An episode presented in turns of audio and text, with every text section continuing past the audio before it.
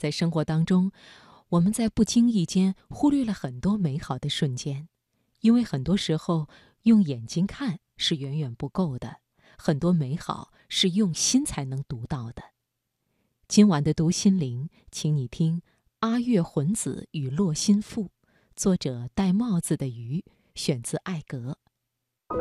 心灵不再孤单，因为你我分享。读心灵。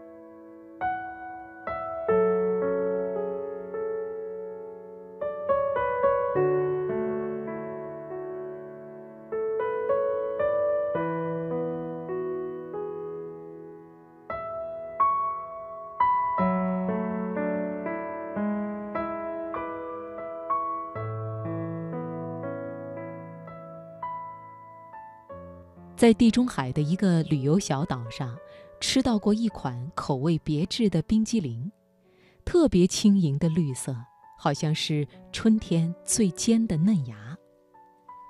当时点到它，只因为对着菜单挨个把不认识的单词输入手机中翻译了，屏幕上突然跳出了四个字：“阿月魂子。”那时候，浑身像有细微的电流通过一般，有一种麻酥酥的舒服感。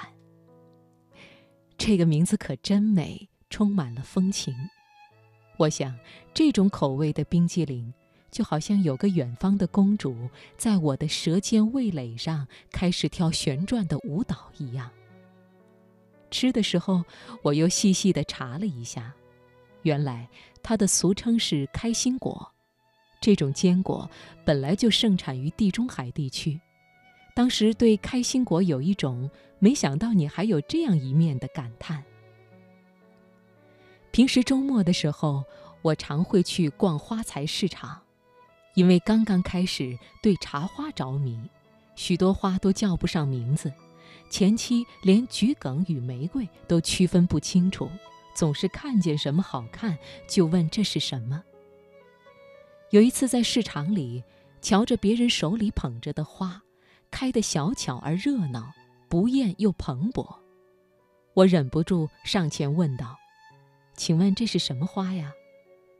洛心腹，对方告诉我，大概怕我听得不清楚，还好心的解释是哪几个字：“落跑的落，心腹，就是新出嫁的小妇人。”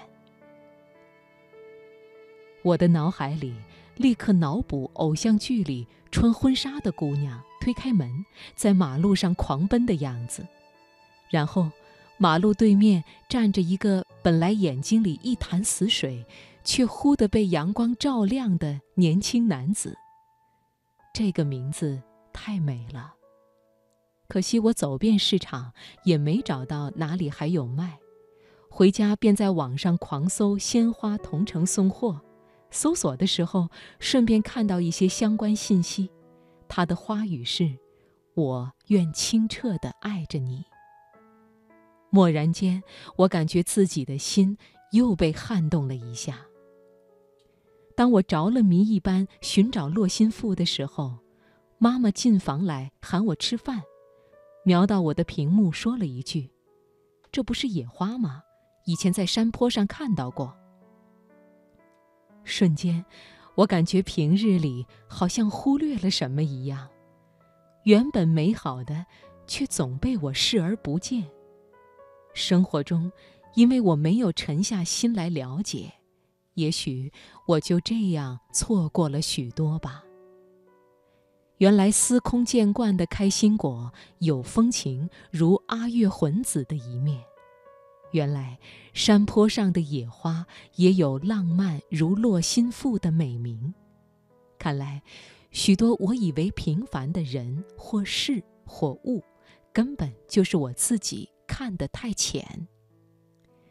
教室最角落沉默寡言的同学，檐下街头见人就发传单的临时工，日复一日驾驶同样路线的公交车司机，一元一角都要算计的小卖部老板娘，说不定都有什么惊心动魄、值得讲述的故事。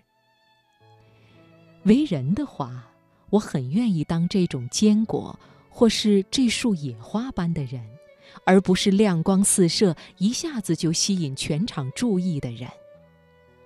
乍一看极为普通，淹没于拥挤的人群中，淹没于海量的信息里。